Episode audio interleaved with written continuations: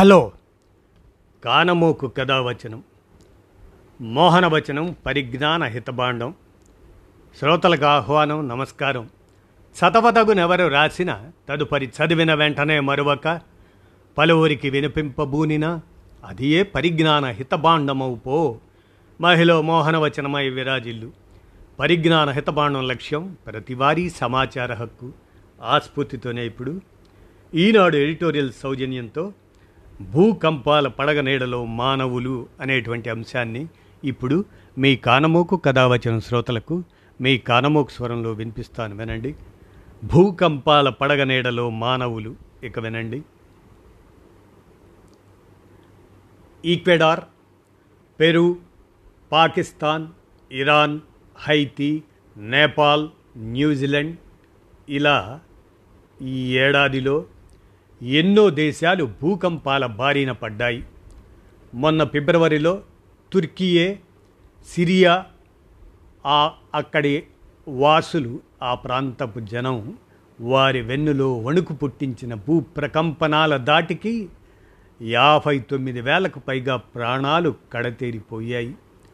కిందటి నెలలో మొరాకో కాళ్ళ కింద నేల కదిలిపోవటంతో దాదాపు మూడు వేల జీవితాలు నిలువున సమాధి అయ్యాయి.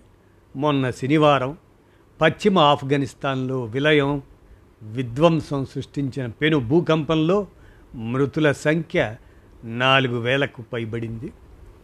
రెండేళ్ళ క్రితం రాక్షస తాలిబన్ల పాలబడిన దరిమిలా అంతర్జాతీయంగా ఆఫ్ఘనిస్తాన్ ఏకాకి అయ్యింది. ఆర్థిక అగచాట్లతో అక్కడి సామాన్య జనజీవనం చిన్నాభిన్నమైంది. పులి మీద పుట్రలా విరుచుకుపడిన భూప్రళయం ఆఫ్ఘన్లను మరింతగా కష్టాల కొలిమిలోకి నెట్టివేసింది. భూకంప ప్రభావిత ప్రాంతాల్లో హృదయ విదారక పరిస్థితులు నెలకొన్నాయి. ఆపన్న హస్తాల కోసం బాధితులు అల్లాడిపోతున్నారు.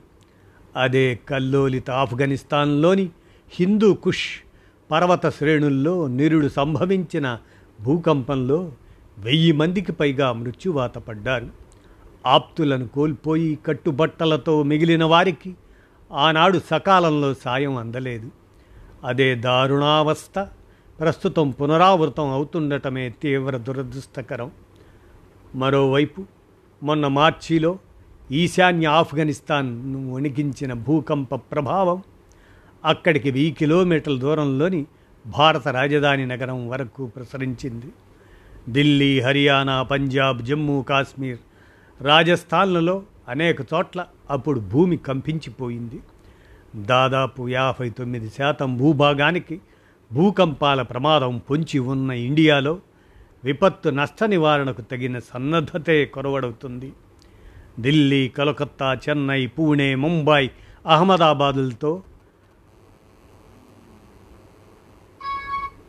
వాటితో పాటు నష్ట నివారణకు సన్నద్ధత కొరువవటం ఈ భూకంపాల దాదాపు దేశవ్యాప్తంగా దాదాపు వంద నగరాలు భూకంపాల పడగ నీడలో ఉన్నట్లు పలు అధ్యయనాలు వెల్లడిస్తున్నాయి.